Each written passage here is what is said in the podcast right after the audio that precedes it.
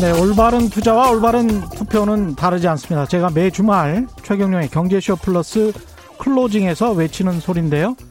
왜 올바른 투자와 올바른 투표가 다르지 않냐? 이렇게 물어보신다면 제 대답은 이렇습니다. 주식 투자에 실패하는 사람들 특징이 이렇습니다. 먼저 남의 말에 솔깃해서 주식 사고요. 살 때도 성급하게 삽니다. 사고 나서 주가가 좀 안 좋다. 그럼 바로 후회하지만 그때 가면 이미 때가 늦었죠? 손절이 안 될 만큼 떨어져 버렸기 때문입니다.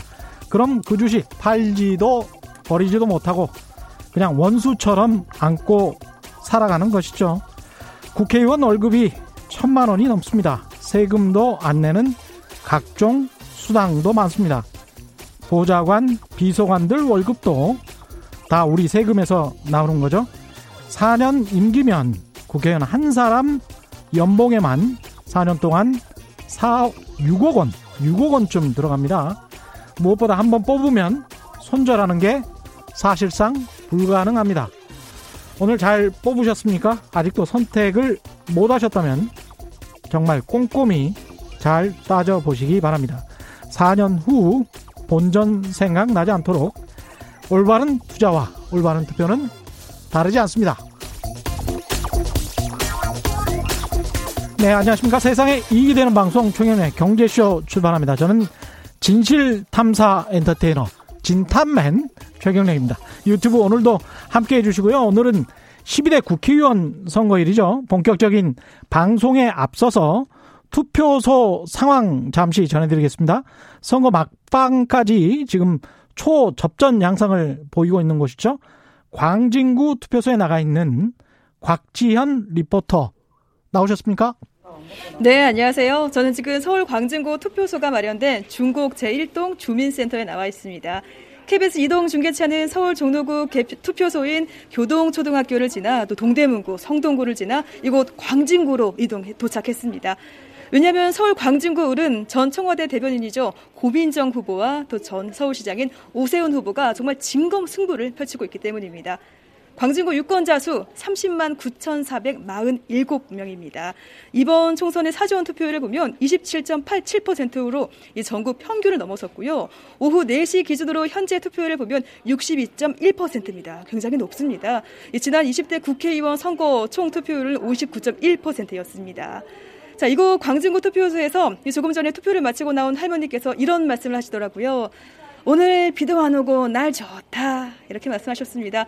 그만큼 날씨도 맑고 아주 바람도 선선하고 투표하기 딱 좋은 날씨입니다. 이동 중계차가 2시간 전에 도착했습니다. 지금까지 정말 끊임없이 유권자분들이 또 발길이 이어지고 있고요. 이곳은 주택가이기 때문에 그 댁에 계시다가 편안한 복장으로 나오셔서 투표하고 계십니다. 자녀 손을 잡고 온 30대, 40대 분들 이곳이 투표하는 곳이야. 이렇게 자녀들에게 알려주기도 하고요. 또 이번부터는 만 18세 이상부터 투표할 수가 있게 됐죠. 그래서 젊은 청년들도 아주 많습니다. 또 중장년층 어르신들 다양하고요. 중국 제1동 주민센터에 마련된 투표소는 모두 세 곳으로 나눠졌습니다. 예, 거동이 불편하신 어르신들은 엘리베이터 타고 이동하실 수가 있고요. 아주 불편함 없이 또 위생관리 철저하게 하면서 잘 진행되고 있습니다. 광진구 구민들 뵙고 얘기 나눠봤는데요. 정말 이번에 와서 큰일 했다. 국민의 권리 행사에서 뿌듯하다. 이렇게 하나같이 말씀하셨습니다. 그리고 불편하신 점이 있다고 하는데요. 하나같이 바로 그 일회용 장갑 말씀하시더라고요. 왜냐하면 이 투표소에서 누가 이렇게 일회용 장갑 쓸 줄 알았겠습니까? 정말 어르신들은 처음 있는 일이다. 자, 미끄러워서 도장 찍는데 불편했다. 이 쓰레기통에 한가득 쌓여있는 비닐장갑 보시고는 아, 한 번 쓰기 너무 아깝다. 낭비다. 이런 말씀 하시고요. 반면에 우리 건강 위해서라면은 또 괜찮다. 이런 분도 계십니다. 자, 그럼 방금 투표를 마치고 나온 우리 유권자분들과 얘기 나눠보겠는데요. 저희 이동중계차와 유권자분들 행동 수칙에 따라 마스크 쓰고 대화 나눠보겠습니다. 와, 젊은 유권자 두 분이네요. 안녕하세요. 안녕하세요. 네, 반갑습니다. 어디에 사시는 누구신지 소개 좀 부탁드릴게요. 네, 광진구 중곡동에 살고 있는 이민경입니다. 네. 네 광진구 중곡동에 살고 있는 서용석이라고 합니다. 네, 정말 예쁘고 멋지신데 그러면 두 분 그러면 어떻게 관계가 어떻게 되신 건가요? 아, 네. 남자친구랑 같이 투표하러 왔습니다. 아, 정말 훌륭한 커플이에요. 네. 자, 오늘 투표하신 소감 어떠세요? 아, 네. 아무래도 제 소중한 한 표가 행사된다는 이제 생각으로 해서 오늘 발걸음해서 나와서 투표했습니다. 너무 아유. 뿌듯합니다. 아우 잘하셨어요. 네. 저도 이 좋지 않은 시국에 제 소중한 한 표 던졌기 때문에 공약 만약 그분이 당선되신다면 공약 신- 실천이 꼭 이루어졌으면 하는 소망으로 한 표를 던졌습니다. 네, 잘하셨습니다. 근데 어떻게 주위 분들 보면은 투표들 많이들 하셨나요 이번에? 네, 네. 네. 아무래도 이제 주변에 직장인 친구들도 많고 하기 때문에 사전 투표하는 친구들도 상당히 많았고요. 오늘도 투표했다는 친구들 많았습니다. 네. 자, 그럼 두 분은 광진구에 사신 지는 얼마나 되셨나요? 네, 저는 한 달 정도 됐고요.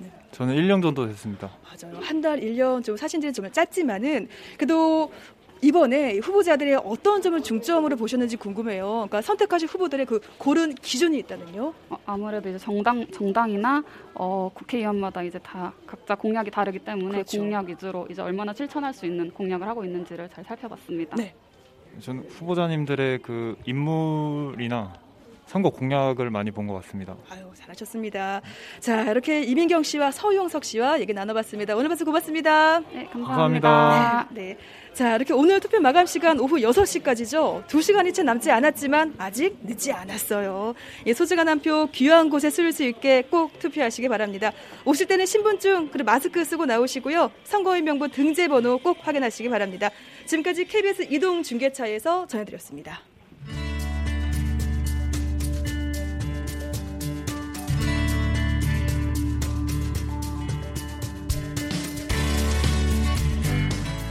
경제방송 아무거나 들으면 큰일 납니다. 듣고 또 들어도 탈이 나지 않는 최경영의 경제쇼. 네, 국제통화기금 IMF가 코로나19 대전염 팬데믹으로 올해 세계 경제 성장률이 지난해보다 마이너스 3% 성장할 것이다. 이렇게 내다봤습니다. IMF가 글로벌 경제 상황과 전망 어떻게 내놨는지 자세한 내용 김광석 한국경제산업연구원 경제연구실장과 짚어보겠습니다. 안녕하세요. 아, 네, 안녕하세요. 예, 네. 굉장히 기네요. 한국경제산업연구원 경제연구실장. 예. 보통은 유튜브에서는 경제 읽어주는 남자 예. 김광석입니다. 이렇게 소개를 하고 있습니다. 예. 네. 경제 읽어주는 남자 김광석 실장이시고요. IMF가 내놓은 게 네, 네. 지난번에 한 한 달도 안 됐던 것 같은데 세계은행하고 내놓은 거하고 좀 차이가 있을까요? 아, 한 달도 안 된 것은 이제 OECD였던 것 같고요. 예, 예. OECD 전망보다 음, 더 컸다라고 충격이 더 컸다. 충격이 더 컸다. 제가 IMF 경제 음. 전망 보고서를 어젯밤에 어, 음. 늦게 보고서는 어, 충격적이다. 그냥 한마디로 아 그래요? 네, 정말 충격적이다라는 생각을 했습니다.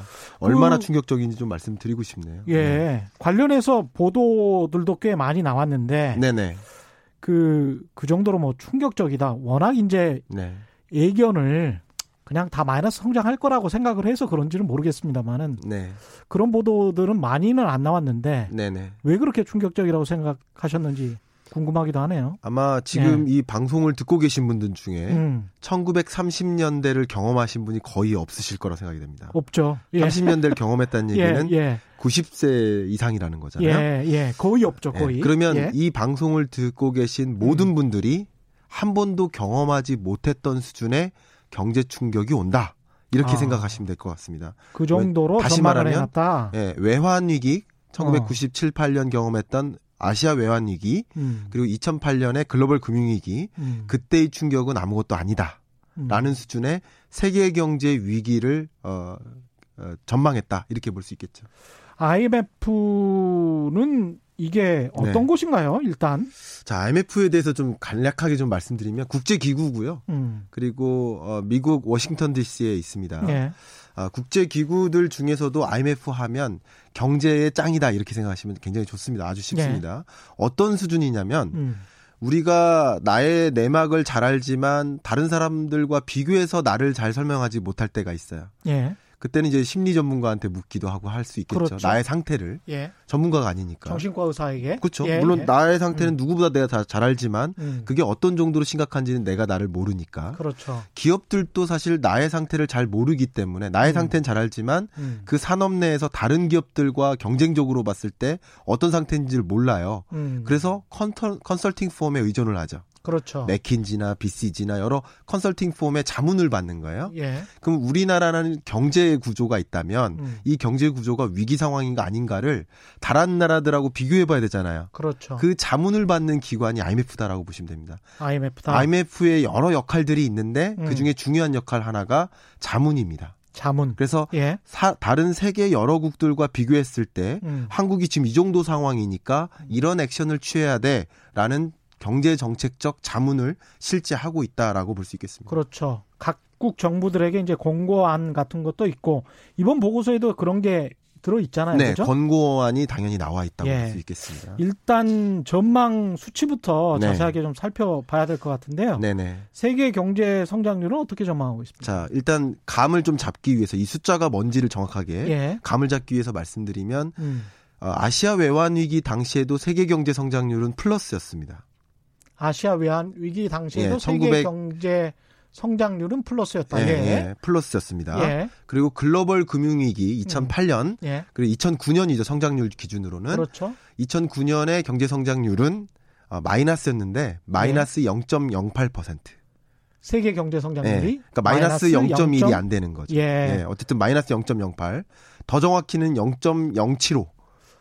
굉장히 뭐 그렇게 심하지는 않았군요. 예, 그렇게 심하진 않았던 거예요. 예, 생각보다. 아, 그리고 예. 그두 개가 경제 위기 시점인 거죠. 근래 들어서. 그렇죠. 그렇죠? 그두개 경제 위기 시점을 제외한 채 음, 2019년 성장률, 음. 2019년 경제가 2.9%였습니다. 세계 경제 성장률이 그러니까 가장 낮았던 숫자예요. 예. 그 경제 위기가 아닌데 굉장히 안 좋았던 해다. 이렇게 보시면 돼요. 전반적으로 이렇게 조금씩 조금씩 떨어지고 있었던 그런 상황이었잖아요. 예, 그렇게 볼수 있겠습니다.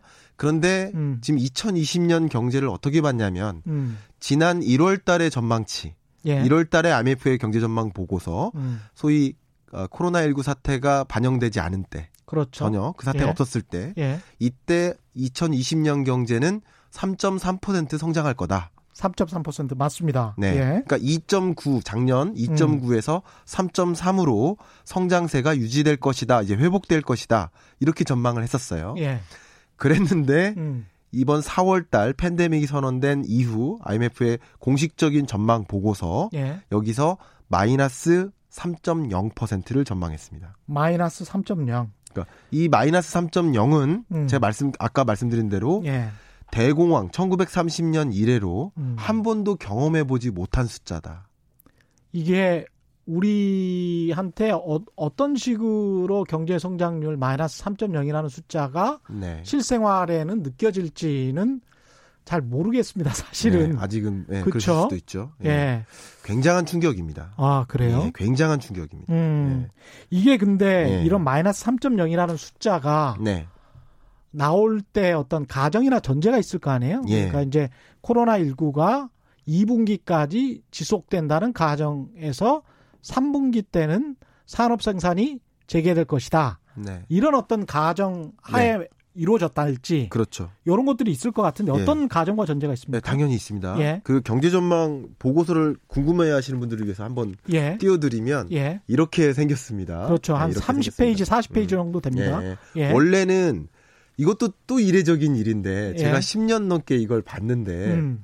매년 네번 발간됩니다. 음. 그 중에 4월과 10월은 full paper예요. 예. 보통 한 2, 300페이지 됩니다. 예. 보통은. 예. 그리고 이제 1월과 7월은 이제 업데이트 버전이라고 짧습니다. 2, 예. 30페이지. 예. 근데 4월이면 full paper가 나와야 되는데 음. 수정돼야 될 게 너무 많아서 그런 건지 그렇죠. 지금 예. 3, 40페이지로 나왔고요. 예. 여기에 뭐라고 돼 있냐면 풀 리포트는 5월에 다시 나올 거다라고 그러네요. 표시가 돼 있어요. 예. 예. 이런 거고요. 음. 여기서 표시된 이 주제의 성격, 음. 2020년 경제 전망을 한 음. 주제의 성격이 담긴 이 부제가 뭐냐면 음.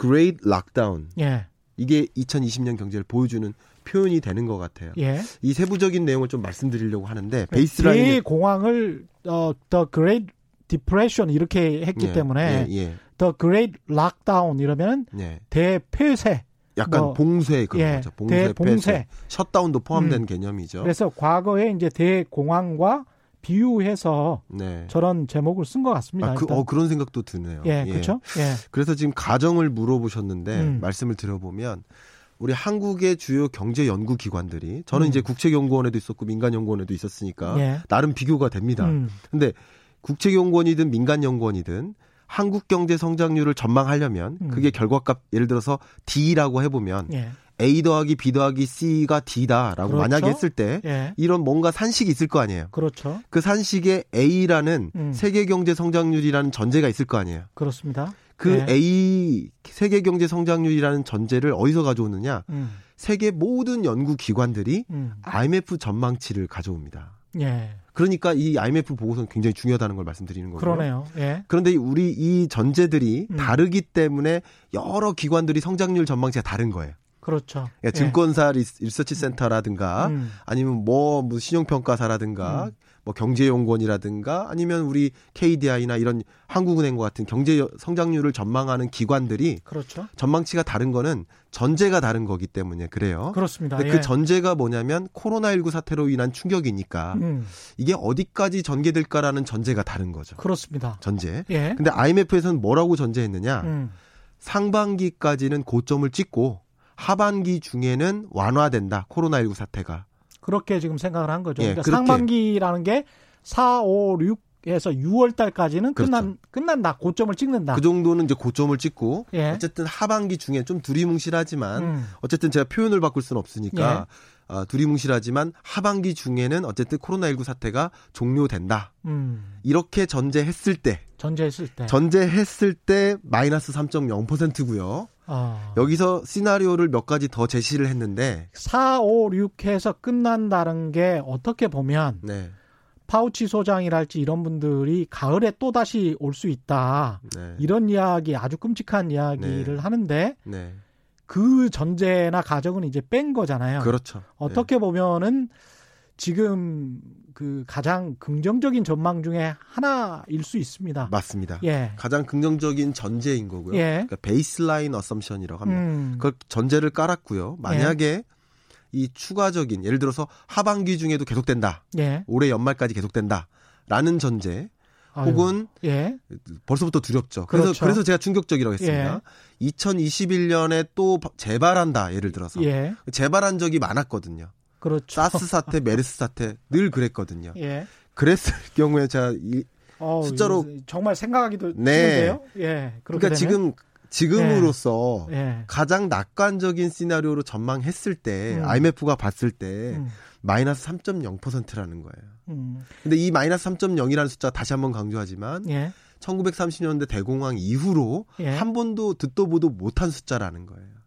그러니까 야. 충격적이라는 거죠. 그렇죠. 그래서 미국 같은 경우에 이제 실업률이 1,700만 명이고 네. 이런 상황에서 우리도 이제 조금 조금씩 높아지고 있는데 네. 이게 본격화되면 실물 경제에 어느 정도가 충격이 될지 그 네. 말씀도 좀 해주시고요. 네네. 일단 수치 가지고 이야기를 해보자면 네네. 글로벌 금융위기보다는 훨씬 더 심각하다라고 이렇게 전망을 하는 거네요. 그렇습니다. 예. 예. 예. 왜냐하면 글로벌 금융 위기는 음. 마이너스 0.08%였으니까 우리나라 같은 경우는 어떻습니까? 우리나라로 좀 바꿔서 말씀드려 볼게요. 예. 우리나라는 반대로 글로벌 금융 위기는 그냥 간단히만 말씀드리면 남의 나라 얘기였어요. 그랬죠. 굳이 사실. 따지면 굳이 따지면 우리가 그때 0.8인가 성장했잖아요. 네, 정확하십니다. 예. 0.8%. 어쨌든 그때마저도 우리나라는 플러스였어요. 그렇죠. 근데 IMF 외환 위기 음. 1997, 8년에 경험을 하고 음. 그 IMF 외환 위기 직후 음. 98년도 우리나라 경제 성장률이 마이너스 5.1%입니다. 아, 그러니까 그렇죠. 그때 마이너스였고요. 예. 뭐 제가 아는 한 음. 근 역사상 마이너스를 기록한 적은 없는 거예요. 어. 그러니까 마이너스를 기록한다는 것은 굉장히 드문 일이다. 제가 굳이 비유를 한다면 이래요. 아이가 매년 성장은 하잖아요. 아이가 예. 성장기에 있는 아이들이 음. 매년 성장은 해요. 많이 성장하기도 하고 조금 성장하기도 하는데 음. 키가 줄어들 리는 없잖아요. 그렇죠. 그렇게 희귀한 일이라는 거예요. 어. 일반적으로. 그 우리나라 같은 네. 경우에 글로벌 외환위기, 아, 글로벌 금융위기 때도 한 네. 0.8% 성장을 했는데 이번에 IMF가 내놓은 전망치는 마이너스 성장이죠. 네, 그렇습니다. 우리 한국 경제 성장률은 예. 음. 마이너스 1.2%. 마이너스 1.2. 근데 이제 그럼에도 불구하고 네. OECD 한 36개국 가운데 네. 우리가 그래도 제일 낫습니다, 이게. 네, 이제 IMF 예. 기준에 선진국들이 있는데요. 선진국 음. 리스트. 음. 그러니까 두 가지가 제일 높아요. 우리나라. 뭐냐면 예. 성장률이 그나마 제일 높아요. 그러니까 마이너스 1.2가 제일 높은 거예요. 예, 예, 예. 예. 뭐 그리스 같은 경우는 마이너스 10.0이 마이너스 넘습니다. 10이더라고요. 예, 예, 예. 이탈리아도 그 근처고. 그렇습니다. 예. 그러니까 유로존이나 미국이나 아메리카 지역 같은 게 심각한 거예요. 음. 그런데 성장률의 레벨 자체가 가장 높다 선진국 중에서 예. 그거 하나고요. 예. 그 이번에 조정을 했을 거 아니에요. 예. 얼만큼 조정했을까? 예를 들면 1월에는 3.3으로 봤다고요. 아까 말씀드린 대로. 예. 세계 세계 세계 경제 성장률. 성장률이 3.3에서 3.0으로 음. 크게 조정된 거죠. 마이너스 3.0으로. 그렇죠. 그러면 어 마이너스 6.3만큼 조정한 거네요. 그렇죠. 퍼센트 포인트라는 예. 단위를 써야겠습니다. 예. 마이너스 6.3% 포인트 조정한 거죠. 음. 근데 한국 경제 같은 경우는 그 조정폭이 가장 낮다는 거예요. 그나마 네, 그나마. 그러니까 조정폭도 낮고 성장률 레벨도 낮은 거예요. 그러니까 어. 선방했다 이런 표현을 쓰는 거죠. 왜 이렇게 한국은 상대적으로는 네. 좋게 봤을까요? 여러 가지 근거를 들었습니다. 예. IMF에서 이제 진단을 했는데요. 음. 진단한 얘기를 조금 읽어드릴게요. 예. 한 가지 그 표현 너무 의미심장한 표현이 뭐냐면 음. 극찬한 게 하나가 있는데 예. comprehensive approach. 굉장히 전방위적인 두 음. 팔 다 걷어붙이고 접근했다. 예. 이 코로나19를 조기 종식하기 위해서 음. 가장 적극적으로 움직인 나라로 호평을 합니다. 한 가지. 어, 예. 예. 그런 대목에서 경제적 충격이 상대적으로 장기화되지 않았다. 일단 어, 내수만 보더라도. 내수만 보면 내수만 보더라도. 예. 아, 그리고 경기에 대한 대응이 굉장히 적절했다. 음. 그러니까 양적 완화라든가 음. 기준금리 인하라든가 뭐 예. 바젤 3 규약을 뭐 완화해서 음. 유동성을 공급한다. 이런 여러 가지 통화 정책, 예. 그리고 재정 정책 음. 이런 것들을 적극적으로 강구를 했다. 예. 그래서 상대적으로 이 부정적 영향, 부정적 영향이 완화됐다. 예. 이렇게 평가를 내렸습니다. 음. 다만 어쨌든 한국이 마이너스로 조정된 그 근거는 여기서 표현이 뭐였냐면 오픈리스라는 표현을 썼어요. 우리나라는 개방성? 그렇죠. 우리나라는 워낙에 개방되어 있는 경제이기 때문에 음. 대외적으로 마이너스 3.0을 찍는 상황이면 예. 우리나라도 대외 수요가 부진해짐에 따라서 영향을. 피해가기 어렵다. 예. 아, 이런 표현을 정확히 했습니다. 음. 예. 그래서 결국은 이제 우리가 수출입이 전체 GDP에서 차지하는 게 뭐 80%가 넘으니까요. 네네. 그런 측면에서 보자면 미국, 유럽이 저렇게 저 난리가 난 상황이면 네. 우리도 뭐 어쩔 수 없는 측면들이 좀 있죠. 네. 예. 우리나라도 그렇고요. 음. 기본적으로 어, 우리나라가 먼저 종식이 된다. 우리가 가장 원하는 시나리오죠. 그나마. 그렇죠. 그렇죠? 예. 네. 어, 그러면 만약에 4월 중에 우리나라는 코로나19가 종식이 된다. 참 근데 만약에? 뭘 종식이라고 해야 될지 모르겠습니다. 예, 예, 이제 예. 확진자가 0이 되는 거죠. 예. 예, 예. 확진자가 예. 음. 현재 현- 존재하는 확진자. 예를 들면 지금 현재 확진자 확진을 경험했던 환자가 뭐 1,500명 정도 되잖아요. 예. 그 중에 이제 격리 해제된 환자가 이제 7,000명 이상 됐잖아요. 그렇죠. 그러니까 현존하는 확진자는 약 3,000명 정도 되는 음, 거잖아요. 예. 이게 0이 되는 게 종식이 아닐까요? 아. 그러니까 저는 그런 생각을 합니다. 예. 예. 근데 만약에 그렇게 되면 음. 해외 유입만 고민, 고민하면 되는 거예요. 이제부터. 그렇죠. 그렇죠. 그런 시나리오가 만약에 전개가 된다. 음. 아, 그러면 이제 내수 충격은 없는 거예요. 첫, 첫 번째. 그렇죠. 내수의 급반등이 일어나는 거예요. 예. 백화점 안 가다 백화점을 가는 거죠. 근데 지금도 좀 가지 않나요? 갑니다. 지금도 갑니다. 예. 그러니까 저는 이 IMF 보고서의 그 많은 어썸션들 네. 가정과 전제에서 음, 이 셧다운이 돼 있고 네. 이런 아주 폐쇄돼 있는 그런 상황에서 네. 내수는 뭐뭐 거의 0이다라고 네. 전제를 하고 경제 성장률 전망치를 내면 네. 상당히 이런 결과가 나올 것 같은데 네. 네. 그냥 드문드문 좀 쓰는 것 같던데 사람들이 네, 드문드문 쓰는 그 현, 현재 실적치도 반영이 되는 거예요. 아 그래요? 예, 그럼요. 당연히. 아, 그리고 그렇다고 백화점 매출이 0이진 않지 않습니까? 그렇죠. 예, 그렇기 예. 때문에 가장 큰 충격이 있었던 시점이 있고 어, 회복되는 시점이 있어도 그게 다 반영된 거라고 저는 일단 생각하고 싶고요. 음. 아, 다만 이제 외수인데요. 예. 시- 좀 심각하게 한, 한 가지 말씀드릴게요. 예. 외수라는 관점에서는 뭐 크게 외수와 관련된 산업이 있고 외수가 있- 있을 거예요. 외수라 수출입. 예. 네, 수출입인 거고요. 예. 수출입은 큰 충격이 있겠죠. 음. 왜냐하면 가격이 또 하락하는 걸 얘기했습니다. 지금 우리나라 언론에 한 번도 이 얘기가 안 나왔어요. 예. 코로나 아, 이 월, World Economic Outlook 보고서가 나왔는데 예. 여기에 담긴 가장 중요한 메시지가 음. 물가 하락입니다. 물가 제가 하락. 읽어보고서는 물가 하락이에요. 아. 물가 하락은요 예. 굉장히 위험합니다. 이것을 뭐라고 하냐면 디플레이션 우려가 있는 거예요 지금. 어. 이게 가장 심각한 거예요. 이게 왜 그러냐면 예. 단기적으로 급반등은 할 수 있어요. 음. 뭐라고 전망했냐면 2020년 경제 성장률이 마이너스 3.0이라고 했죠 세계 경제가. 예. 근데 2021년은 5.8%입니다. 2021년은 예. 5.8 평년을 훨씬 웃도요. 이건 왜 그러냐면 마이너스 3.0에서 5.8로 완전히 급반등하는 그러니까 거예요. 이건 왜 그런 예. 거냐면요. 이게 경제가 회복되는 게 아니고요. 예. 정확히 말씀드릴게요. 음. 경제 성장률이 회복하는 거예요.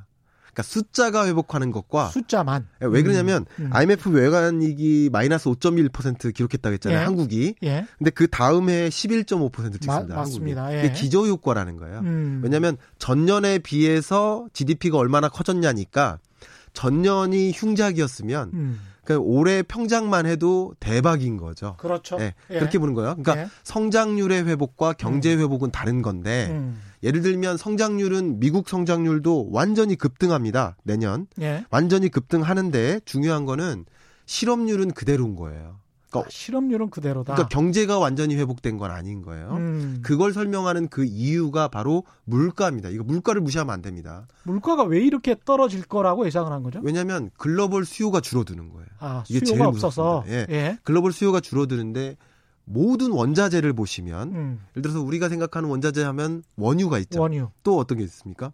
원유 뭐 농산물. 그 농산물도 원- 원자재입니다. 예. 그렇죠? 그리고 또 금속이 있고요. 그렇죠. 광물이 있어요. 예. 이런 카테고리가 소위 말하는 raw material, 이 원자재인데 음. 원자재 가격이 다 줄어들어요.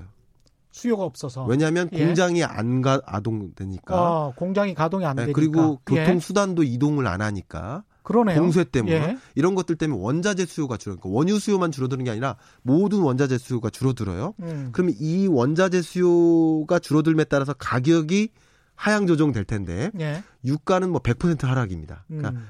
하락 정도가 100%예요. 하락률이 예, 예, 예. 제가 이 그 숫자를 그대로 보여드리면 좋을 텐데 예. 하락률 하, 하여간 그 어마어마합니다. 지금 봐도 한 네. 50불 했던 게 예. 20불 못 갔을 때도 있고 20한 5불 정도 되니까 그러니까요. 그것만 해도 뭐 100% 하락됐습니다. 예, 거의 한 예. 80% 정도라고 보시면 될 음. 텐데요. 자, 그럼 원자재 가격이 하락되면 예. 부분품의 가격도 하락하겠죠. 그렇죠. 그렇겠죠. 예. 그러면 완제품의 가격도 하락하겠죠. 그렇습니다. 그럼 완제품 가격들이 하락하는 거예요. 음. 이게 무슨 문제냐면요. 음. 작년에도 제가 어느 어떤 방송에서 뭐 한 교수 뭐 최 교수님하고 예. 다툰 적이 있어요. 그 예. 토론을 한 적이 있는데 음. 디플레이션 우려 없다 음. 하시고 저는 디플레이션 우려가 있다라고 말씀을 했었어요. 그걸 예. 가지고 다툰 적이 있는데 음. 이게 무슨 얘기냐면요. 물가 상승률이 마이너스를 기록해요. 음. 근데 마이너스 물가 상승률을 나름 장기간 기록을 해요. 예. 그러면 이게 무슨 일이 있냐면 음. 그거를 한마디로 어, 영어로는 deflationary spiral, 그러니까 예. 디플레이션 소용돌이라고 합니다. 예. 제가 어, 기자님께 여쭤보면 음. 내일 어, 앞, 그 스마트폰 가격이 떨어질 것 같아요. 예. 그럼 내일 사시겠습니까? 안 사죠. 근데 내일 살려고 갔더니 또 떨어질 것 같아 사시겠습니까? 안 사죠. 안 사죠. 그러니까 가격이 떨어질 것 같으면 예. 구매를 미뤄요. 그렇습니다. 그러니까 다시 다시 말하면 예. 가격이 떨어지면 원자재 예. 가격처럼 이런 음. 유가도 떨어지고 가격이 떨어진다고 전망을 하면 예. 가- 경제 주체들이 예. 안 사요. 그러니까 소비도 미뤄져요. 굳이 라면을 몇 박스씩 사놓을 필요가 없지요. 없죠. 최대한 조금 사겠죠. 그렇죠. 예. 그리고 소비도 미뤄지고 기업들의 투자도 미뤄져요. 음. 소비로 연결 안 될 거라고 생각하니까. 그렇죠. 그러면 또 추가적인 수요가 둔화되겠죠. 음. 그러면 또 소비가 안 이루어지고 예.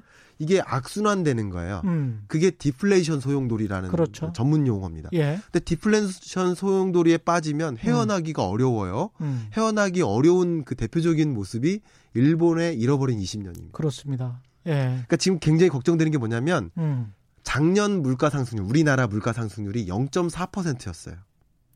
우리가 그랬죠. 네, 예. 0.4%. 음. 그러니까 0.4%라는 얘기는 뭐냐면 월별 12개 월의 평균 성장률이니까 12개 월 동안 음. 마이너스 상승률. 그쵸. 예. 12개 월 동안 마이너스를 찍은 달도 있고 플러스를 찍은 달도 있는 거예요. 그렇습니다. 예.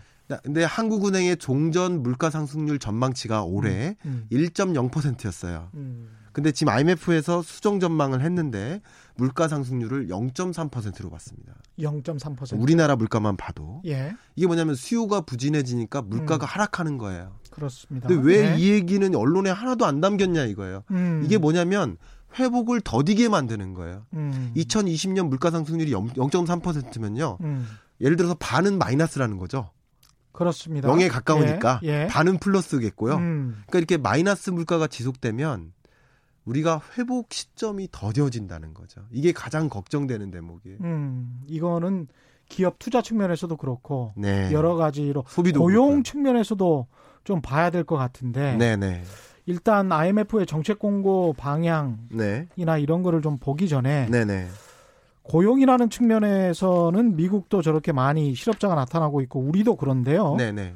우리는 지금 고용이라는 측면에서는 어떻습니까? 자, 제가 이거 정말 신랄하게 말씀드려 볼게요. 예. 지금까지 발표된 모든 실적 지표들은 음. 자, 우리 지금 코로나19 사태에 따른 경제 위기를 정의를 정의컨대 음. 실물 위기라고 하잖아요. 그렇습니다. 실물 경제 예, 위기. 예. 근데 예, IMF 외환위기 1997, 8년은 외환 위기인 거예요. 음. 외환 시스템의 불안. 예. 그리고 2008년은 금융 시스템의 불안이었던 거예요. 예. 그러면 이, 이 2020년은 실물 경제 위기인데 음. 그럼 실물 경제 충격이 나타난 지표들이 있어야 될 텐데 음. 아직까지 제가 자신 있게 말씀드립니다. 예. 단한 건도 발표된 적이 없다. 단 한 건도 네, 제가 왜 이렇게 말씀드리냐면 예. 3월 수출액이 발표가 됐습니다. 3월 수출액이 생각보다 별로 그렇게 예, 별로 없었죠. 예. 근데 이게 왜 이러냐면요. 별로 큰 충격이 없었어요. 자, 예. 기업 일선에서 수출입을 담당하시는 그 당사자 음. 담당자분들은 더 잘하실 텐데 예. 제가 기자님하고 기자님 만약에 수입업자예요. 예. 제가 수출업자입니다. 예. 그러면 수출 계약을 성사시켜야겠죠. 음. 그럼 수출 계약 도장 찍었습니다. 만약에 예. 그랬는데 만약에 수출액으로 잡히려면 음. 평균적으로 한 1.5개월이 걸립니다. 수출액으로 잡히려면 이게 뭐냐면 본선 인도 조건이에요. FOB라고 해가지고 그렇죠. 예. 본선에 그 수출 물량이 실렸을 때 선적됐을. 때 그게 수출액인데 예. 수출액인데 배를 타고 가서 그렇죠. 예. 근데 어, 캘리포니아 항에 도착을 해가지고 아니 우리나라 항에서 우리나라 근데 항에서 그 기간도 예. 1.5개월 정도가 걸려요. 음. 품목에 따라 다 차이가 있어요. 음. 그러나 수출 계약 성사시키면 예. 그다음 그대 그제서 제조가 들어가는 거예요. 아. 그래서 납품하고 물류가 예. 이루어지고 그래서 선적이 되는데 선적하기까지가 1.5개월이 걸린다. 평균적으로 예. 품목에 따라 다 차이가 있습니다. 예. 뭐 반도체 같은 거 바로 실리기도 해요. 음. 항공으로 가니까. 예. 근데 품목에 따라 차이가 있지만 대부분의 품목은 한 2개월, 1개월 이렇게 걸립니다. 음. 그러니까 3월 수출 물량은 예. 2월 달 계약 물량이고 그러네요. 그럼 코로나19 사태가 전혀 반영되지 않은 숫자라는 거죠. 그럴 가능성이 매우 높습니다. 그러니까 그 당연한 겁니다. 예. 누구도 다 인정할 겁니다. 예. 그다음 고용 동향 말씀드릴게요. 음. 원래 모든 고용 동향은 음. 전월 고용 동향. 자, 3월 고용 지금 4월이잖아요. 예. 3월 고용 동향은 매월 둘째 주 수요일 날 발표가 돼요. 예. 근데 오늘이 수요일이잖아요. 음. 근데 오늘은 선거일이니까 음. 내일 모레 발표됩니다. 음. 그러니까 내일 모레 19일 날 발표가 되는데 이 고용 동향 난리가 날 겁니다, 아마. 예. 근데 이 지금까지 발표된 고용 동향은 예. 2월 고용 동향이었던 거예요. 그렇죠. 실업자, 예. 취업자, 예. 실업률, 고용률을 알려주는 경제활동 인구조사 음. 통계청에서 실행하는 음. 이 인구조사는 언제 하냐면 2월 고용 동향을 발표하려면 2월 중순 15일이 있죠. 15일이 있는 한 주 동안 조사해요. 그렇습니다. 일요일부터 예. 토요일까지 예. 테크니컬하게 그래요. 그러니까 다시 말하면 음. 지금까지 우리가 알고 있는 고용 동향은 2월 중순에 있었던 고용 충격인 거예요. 그러니까 그렇습니다. 코로나19가 예. 반영되기 전이에요. 예. 그러면 내일 모레 발표될 3월 고용 동향에는 음. 3월 중순 시점에 충격이 반영되는 거죠. 아직까지 고스란히 충격이 반영된 것도 아니에요. 그거마저도. 그러니까 3월 구직 급여 가 15만 6천 명이 증가했다. 네. 이것도 1년 전보다 25% 증가했다라고 나오는데 네.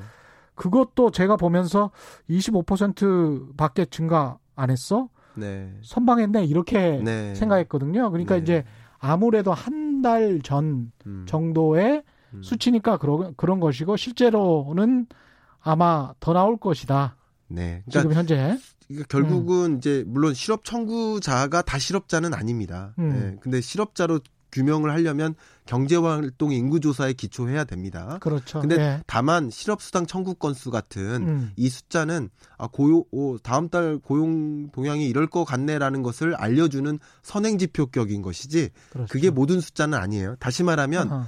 지금 이거 말씀드리기 시작하면 오늘 하루 종일 가야 어. 돼요. 뭐냐면 실물 경제 충격이 반영된 숫자는 아직 하나도 없다는 예. 하나도 거예요. 없다. 예. 그게 중요하다. 중요한 건 소매 판매액이 필요합니다. 그러니까 미국처럼 매 주마다 실업수당 청구 건수가 나와 나와서 예. 그게 뭐 벌써 누적된 게 3, 4주 동안 네. 뭐 1,700만 명이다. 네. 그러면 굉장히 빨리빨리 이렇게 예. 반영이 됐다고 봐야 되는데 네. 우리는 월마다인데다가 네. 그게 그 전달이다 보니까 네. 아무래도 좀 늦다. 이렇게 말씀드리면 죄송한데 예. 아, 미국의 실업률, 고용률, 실업자, 음. 취업자 음. 이 숫자도 음. 아직 남았습니다. 아직 훨씬 그러니까 시- 남았다. 아까 말씀드린 대로 실업수당 청구 건수는 음.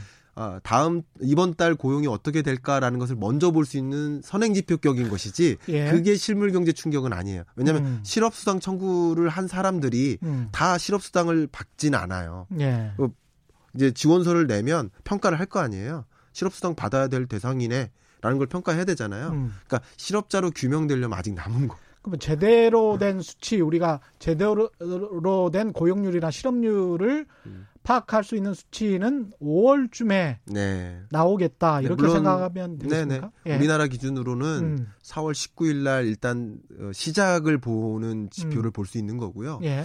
이제 5월 달이 돼야 4월 음. 고용 동향이 나옵니다. 예. 이게 제대로 된 그 충격이 반영된 거거든요. 예. 예, 그런 것들이 그제서 알 수 있을 것이다. 예. 그러니까 실물 경제 충격, 실물 경제 위기라고 했는데 음. 실물 경제 충격이 반영되지도 않았는데 아무 지표도 안 나왔는데 이게 바닥이라고 그냥 쉽게 진단하면 안 된다는 얘기를 하는 거죠. 주식 시장에 참여하는 분들은 아니 뭐 괜찮은 거 아니야? 주가도 네. 많이 회복하고 뭐 이렇게 지금 네. 느끼고 있잖아요. 네. 예. 근데 이제 네. 실제로 네. 수치가 나와 봐야 한다. 네. 아직 제대로 된 수치는 안 나왔다. 제가 그런 의미에서 예. 어, 사실 이제 한 한 달 전인가 제가 뵀잖아요. 이 예. 방송에 나왔었잖아요. 그렇죠. 그때 이제 그 더블딥 시나리오 책 나왔다고 음, 왔었는데 음. 그때 그래서 더블 딥이라는 표현을 쓴 겁니다. 예. 한 그러니까 번 더. 주식 시장도 예. 한번 더 충격이 있어요. 그건 음. 왜 그러냐면 실물 지표들이 발표되는 게 격차가 있어요. 예. 그래서 외환위기 때도 글로벌 금융위기 때도 예. 주가도 두 번 더블 딥이 있었어요. 음. 그러니까 그런 의미의 더블 딥은 아닙니다. 지금 말씀드리는 거는 예. 원래 제가 의도했던 거는 음. 19년에 정말 극도로 어려웠는데 음. 올해 다시 한번 어려워지네. 음. 이게 더블딥인데 예. 주식 차트상의 더블딥이 또 연출될 거라는 것을 말씀드리는 그렇죠. 거죠. 네. 주가라는 게 뭐 6개월 정도를 선 반영한다고 합니다만은 네. 실제로 주식 어, 투자 참여자들이 실제 수치를 받아보고 또 네. 어떻게 반응할지는 전혀 알 수가 없으니까. 그렇습니다. 예. 예. 일단은 고용 동향 관련해서는 그렇고 네.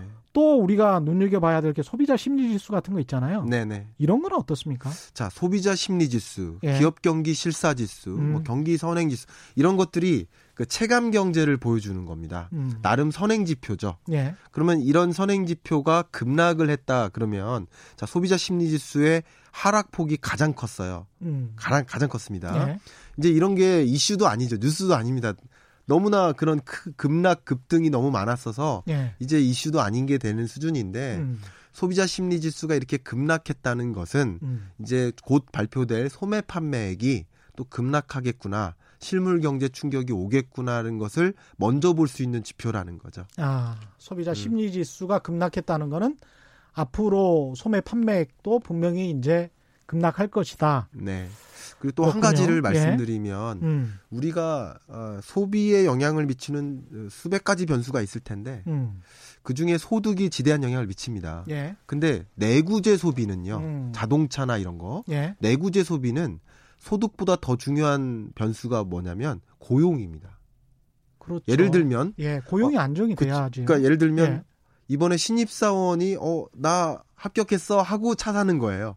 그런 경우가 많죠. 그렇죠. 예. 그러니까 이미 소득이 발생하지 않았어도 음, 내구재를 사는 거죠. 그렇습니다. 그러니까 고용이 안정돼 있을 때 어, 앞으로 소득이 보장되겠네 음. 했을 때큰 돈 들여서 뭘 바꾸는 거 냉장고도 바꾸고 그런 그렇습니다. 거죠. 예. 근데 이게 소비자 심리 지수가 이렇게 급락했다는 얘기는 음. 우리가 필수제적 소비를 줄이진 않아요. 우리 쌀을 덜 먹진 않는다고요. 밥은 먹고 살아야 밥. 먹는다고요. 예. 그럼 뭐가 충격이겠느냐? 음. 내구재 소비가 위축될 거라는 거죠. 음, 가전제품, 자동차 뭐 이런 네, 것들. 스마트폰 이런 것들, 스마트폰. 예, 예, 이런 어. 것들, 이런 내구재 소비가 충격이고 예. 우리나라 경제를 잠깐 보면 지금은 음. 내수를 중심으로 말씀드렸지만 음. 외수 충격이 있을 것 아닙니까? 예. 근데 이런 시국에 우리나라의 소비재 수출은 엄청나게 호황입니다. 음. 예를 들면 뭐 기업명을 얘기하기는 좀 그러니까 예. 뭐 어떤 어떤 뭐 식료품을 제공하는 그런 회사들 음. 라면이라든가 뭐 이런 예. 지금은 2, 30% 지금 수출이 늘고 있어요. 음. 왜냐하면 거기 셧다운이 다 일어나니까 예. 밥은 먹어야 되잖아요. 라면은 먹어야 되잖아요. 그러니까 우리나라 안전한 나라로부터 그런 제품을 엄청나게 공급을 받고자 해요. 음. 그러니까 이제 소비재 수출은 엄청나게 느는데 예. 지금 문제는 뭐냐면 우리나라 전체 수출액에서 상당한 비중을 차지하는 12대 주력 산업 음. 이게 다 내구재 성격이거든요. 부품이나. 그러네요. 예. 그러면 예를 들어 음. 자동차, 스마트폰 음. 혹은 여러 부품들 예. 이런 거 공급 자체가 막히기 때문에 음. 아, 외수는 굉장히 극심하게 어려워질 것이다. 다만 우리가 좀 내수에 좀 신경을 써서 음. 내수 회복에 좀 신경을 써서 음. 어쨌든 이런 경제 충격에 좀 뭔가 음. 상쇄하는 영, 어, 그런 걸 바래야 되지 않겠느냐 하는 생각을 많이 합니다. 기업 어닝이 지금 한참 나오고 있습니다만은 그 기업 어닝도 네. 그 충분히 충격을 반영한 것이 아닐 수 있겠습니다. 지금 말씀하신 거 어, 들어보니까. 당연히 아니고요. 예.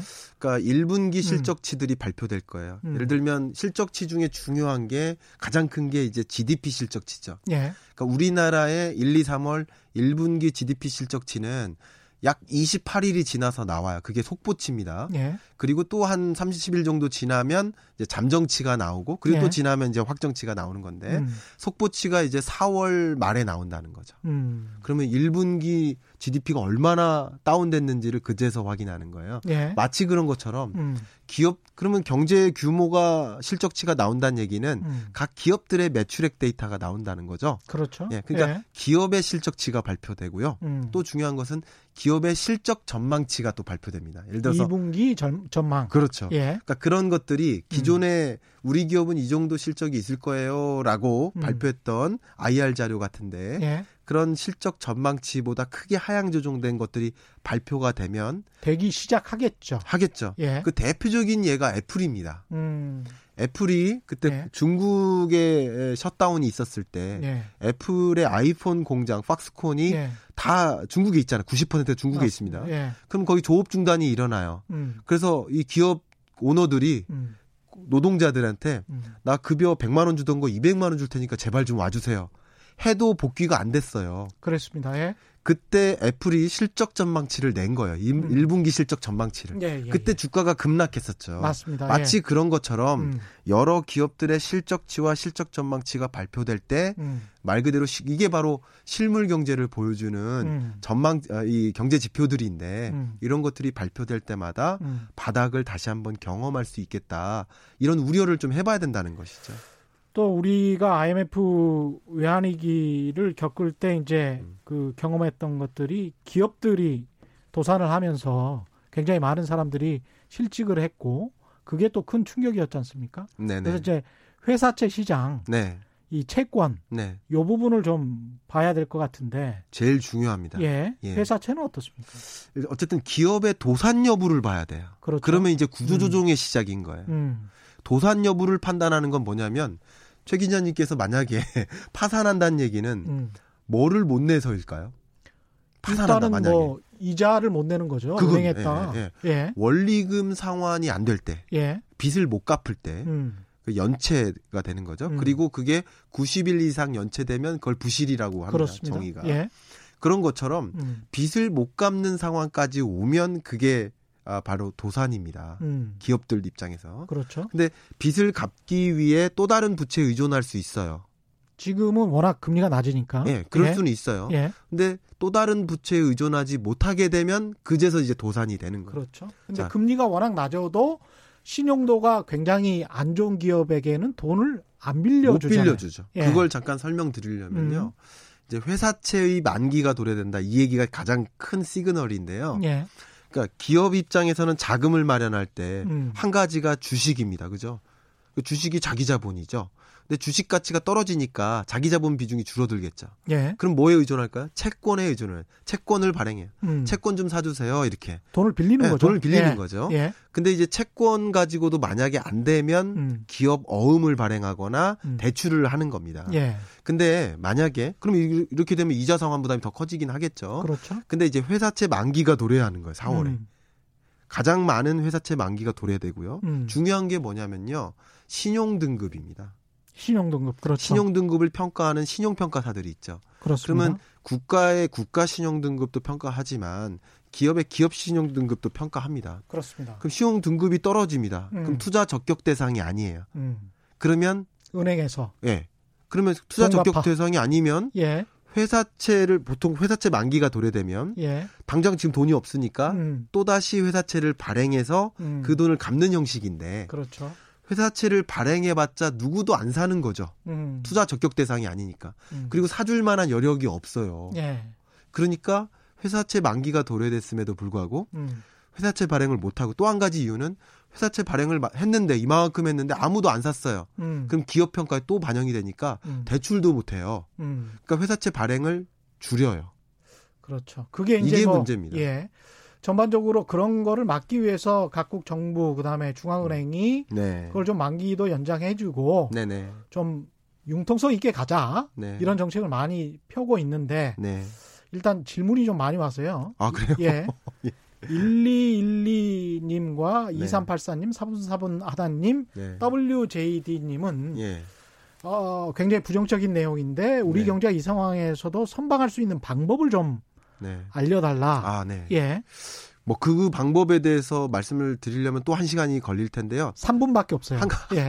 그럼 한 가지만 말씀드릴게요. 예. 그러니까 우리 정부도 여러 예. 기업 정책들을 강구하는데 지금 음. 중요한 문제 하나는 외수잖아요. 예. 그럼 내수를 육성하는 방안을 세워야 돼요. 음. 한 가지 큰 틀은 예. 그또 한 가지는 global value chain의 병목 현상이 나타난 거예요. 음. 공장이 이쪽 공장에서 셧다운되면 현대자동차에서 생산하는 그 자동차를 들어가는 부품이 20만 가지인데 음. 일부의 부품만 공급이 안 돼도 음. 국내 공급이 안 되는 거 완제품 생산이 안 돼요. 그렇죠. 그러면 수많은 중소기업들의 공급도 차단돼요. 예. 지금 뭐냐면 리쇼링이 필요합니다. 음. 우리나라의 기업 정책은 예. 유턴 기업 지원 정책이라고 합니다.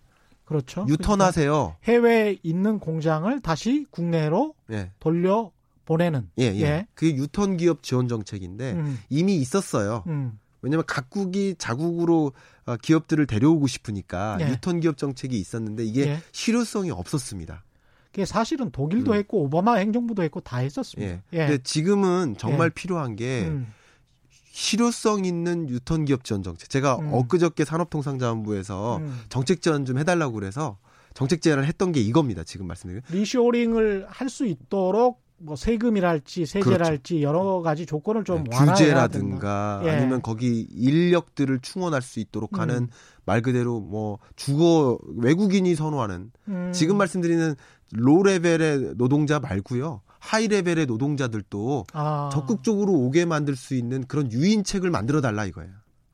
그래야만 한국으로 올 수 있습니다. 그래서 산업 단지가 같이 도시화가 좀 돼야 그렇죠. 예. 그래야 외국인 아니 우리 국내 기업 투자 유인책이 된다 뭐 이런 예, 말씀이네요. 그래서 global value chain이 붕괴되고 있기 때문에 예. 음. 그것에 대한 대응책으로서 유턴 기업 지원 정책을 좀 더 실효성 있게 고도화해 줬으면 좋겠다 하는 의견을 먼저 말씀드립니다. 음. 와이카토 와이카토님은 그런 불황기 시민들은 뭘 준비해야 하나요? 아, 네. 예, 책 홍보는 아니지만 예, 1분 남았습니다. 예, 더블 딥 시나리오라는 얘기를 쓴 이유는 예, 경제 위기가 왔을 때 예. 지금 오늘 제가 말씀드린 것처럼 어, 어떤 어떤 어떤 위험 요인이 있을까? 음. 어떤 현상의 전개로 인해서 경제 충격이 올까? 음. 어떤 것을 조심해야 될까? 그리고 어떤 기회가 또 있을까? 음. 이런 것들을 먼저 들여다봐야 된다는 겁니다. 예. 먼저 들여다보고 그런 시나리오를 그려가면서 음. 위기 상황에 적극적으로 대응할 필요가 있다. 오늘 말씀하신 내용들 그러니까 네. 수치들이 1분기도 그렇고 네. 한 4월, 5월까지 좀 확인하는 자세가 네. 필요하다. 네. 이런 것들을 좀 잘 생각을 해봐야 될 것 같습니다. 오늘 말씀은 여기서 마쳐야 네. 될것 같고요. 지금까지 김광석 한국경제산업연구원 경제연구실장과 함께했습니다. 고맙습니다. 네, 감사합니다. 예. 오늘 일라디오 개표방송 함께 해주시고요. 제가 5시부터 7시까지 계속 함께 진행하겠습니다. 국민의 선택 KBS 일라디오에서 확인해 주시기 바랍니다. 최경련의 경제쇼는 오늘 준비한 내용은 여기까지였고요. 잠시 후 개표 방송으로 다시 찾아뵙겠습니다. 올바른 투자와 올바른 투표는 다르지 않다. 아직 투표 안 하신 분 오늘 6시까지 투표할 수 있습니다. 1시간 정도 남았네요. 귀중한 한 표 꼭 행사하시기 바랍니다. 지금까지 세상에 이익이 되는 방송 최경령의 경제쇼였습니다. 고맙습니다.